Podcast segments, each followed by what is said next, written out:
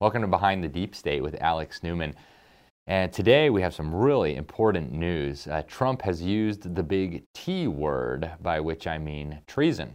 Uh, he said that uh, there were people who had been doing treasonous and evil things against America. He said those people will certainly be looked at and that he's been looking at them for a long time.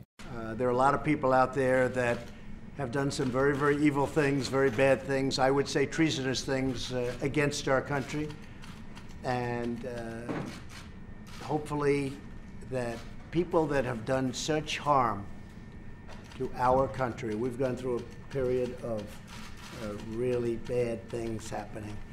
Uh, those people will certainly be looked at. I've been looking at them for a long time, and I'm. Uh, we had uh, Sarah Sanders Huckabee point out that the penalty for treason is death. They literally accused the President of the United States of being an agent for a foreign government. That's equivalent to treason. That is punishable by death in this country. So, really serious stuff. And all this came about in the context of the Mueller report, which was released. So, the Mueller report found obviously no uh, collusion. The conspiracy theorists on Russia collusion now look pretty ridiculous. But he did a lot of damage, right? Mueller and his team. Uh, for one, they took down a lot of Trump's close people. Uh, Paul Manafort, one of his campaign managers, um, you know, put in federal prison for things that had nothing to do with Russia collusion or the campaign. Uh, Roger Stone, who's been an advisor to President Trump since the 80s, you know, had a SWAT team show up at his house with the, the fake news kings at CNN outside to broadcast it to the world. You know, wife uh, woken up at gunpoint, marched out of bed. Um, incredible stuff going on. And uh, of course, General Flynn, right, who was Trump's first national security advisor, taken down as part of this uh, phony or fraudulent investigation, we might say. And uh, finally, Mueller has put out, I think, this enormous falsehood that we need to understand that now the deep state is just repeating ad nauseum, arguing that uh, the Russians were the ones who hacked Hillary Clinton's emails, the DNC emails, and shared those with WikiLeaks. So Mueller did file an indictment against some Russians, but he knows very well, you know, he knows as well as you and I do, that those Russians are never going to appear in an American court so that these charges can be tested. I mean, why on earth would they show up in America and put themselves at the mercy of a federal court when they don't need to? So, um, you know, of course, that's not going to happen. But this allowed the fake media, the deep state media, to perpetuate this lie that the Russians were the ones who hacked the emails and gave it to WikiLeaks. Now, WikiLeaks has said that's not true. Julian Assange has said that's not true. Uh, I suspect they are correct. And uh, but still, we have this false narrative now floating around as a result of Mueller's phony indictments that he knows are never going to be tried in court. So Trump has out, now come out swinging. You know, after there was no, uh, after it was shown that there was no collusion, that there was you know no criminal activity that uh, Mueller could find. Um, he has now started going on offense, talking about treason. He's been talking about the criminal deep state and what they've been up to. Uh, he has threatened to declassify the documents related to this um, phony FISA warrant that they got. So, uh, for those who don't remember, uh, deep state swamp creatures, operatives within the highest levels of the federal government, within the DOJ, within the FBI, uh, people like James Comey, uh, people like uh, former Soviet supporter, um, you know, the guy who wanted Gus Hall to win the 1976 election, actual communist. Um, John Brennan, who ended up uh, heading up the CIA, talk about deep state connections there. Uh, so Trump has now pointed out that uh, these people were involved in a criminal conspiracy against him, and he's threatening to release all the documents that were involved in that. You know, when they went to the FISA court to get approval to spy on Trump's campaign, to send uh, infiltrators into the campaign to try to get somebody to say something, uh, to spy on their telephone calls, which of course we know they were doing because that's uh, how they got General Flynn. So uh, Trump has now threatened to declassify all this, and we, we kind of have a, a rough idea of what happened. Uh, basically, the DNC and Hillary Clinton paid for a ridiculously phony document from a British spy, this uh, Steele character, that made absolutely ludicrous accusations. We know the people within the DOJ knew these were ludicrous accusations, and yet they took it to the FISA court anyway. And of course, apparently they had been spying on some members of the FISA court as well, in addition to potentially the Supreme Court. They took this phony document to them, leaked it to the media, and created this whole narrative about Russia collusion. And so now Trump is threatening to declassify all that. That's a good first step. Um, you know, it would be very good for all of this to come out, for the sunshine to, to disinfect all of this, and that's a good start.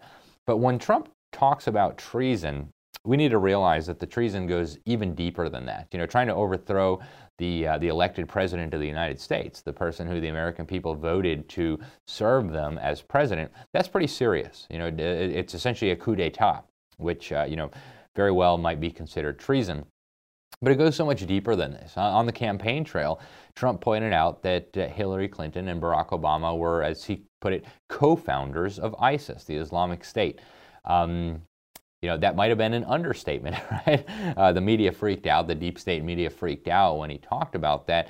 But uh, after a few days of uh, letting them hang themselves, Trump put out the document showing that we have smoking gun evidence that Hillary Clinton and Barack Hussein Obama were supporting ISIS.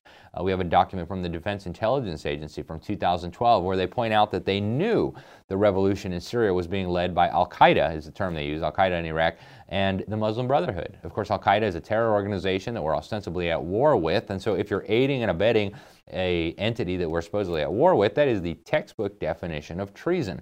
It's really problematic for a number of reasons. And Trump knows all this, right? Trump uh, talked about it on the campaign trail. So he knows this, and this is outright treason. You know, you can't on the one hand say we're having a war against Al Qaeda, and on the other hand say, oh, by the way, we're going to give weapons and aid and, and support and air support to Al Qaeda. That's crazy. That's treasonous. Um, you also, in the same smoking gun 2012 document from the Defense Intelligence Agency that Judicial Watch pried loose, we learned that the U.S. government was supporting Al Qaeda, that the U.K. government was supporting Al Qaeda, the French government, the Turkish government, some of the Sunni uh, Arab dictatorships on the Arabian Peninsula. And uh, we also learned that one of their goals, as they pointed out in the document, was the creation of a Salafist principality. Salafism being this kind of a hardcore uh, fundamentalist version of Islam that's practiced in Saudi Arabia. And uh, they ended up getting their wish, right? We got a Salafist principality. It was called the Islamic State, or ISIS, as, as it's more commonly known. Uh, so, you know, that's treason number one. Treason number two, these people are on record saying they want to build a new world order, and they've defined this new world order for us. It's a world in which a credible United Nations will use its peacekeeping role, its military forces, to bring about the vision of the UN's founders. Well, they're talking about a global governance structure. They're talking about abolishing our nation, surrendering the sovereignty of our nation, eliminating our ability to govern ourselves. You know, if, if abolishing our nation for practical purposes uh, is not treason, I don't know what is, right? H- having our decisions be made by globalist bureaucrats within the United Nations, that is the ultimate definition of treason, you know, abolishing your own nation. So, um, so much treason going on here. And when Trump talks about the deep state, I think we need to recognize too that these aren't just people in the Department of Justice. These aren't just people in the FBI. These aren't just corrupt bureaucrats in the intelligence agencies. Um, it goes much deeper than that. You know, if you want to know what's really going on with the deep state and the deep state behind the deep state, uh, make sure you get a copy of this. This is our special report on the deep state. Make sure you tune in every week to uh, Behind the Deep State with me, your host, Alex Newman.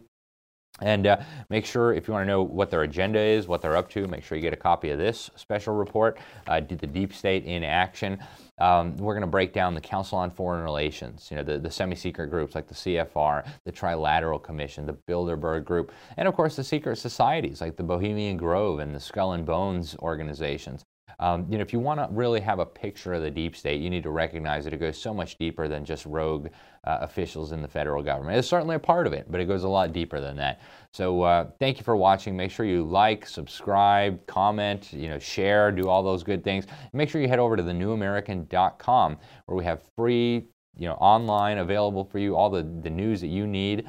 Uh, we also have uh, the print magazine that you can subscribe to right there. So uh, make sure you head on over to thenewamerican.com, click subscribe, hit the like button, and share. Thank you very much, and tune in next week.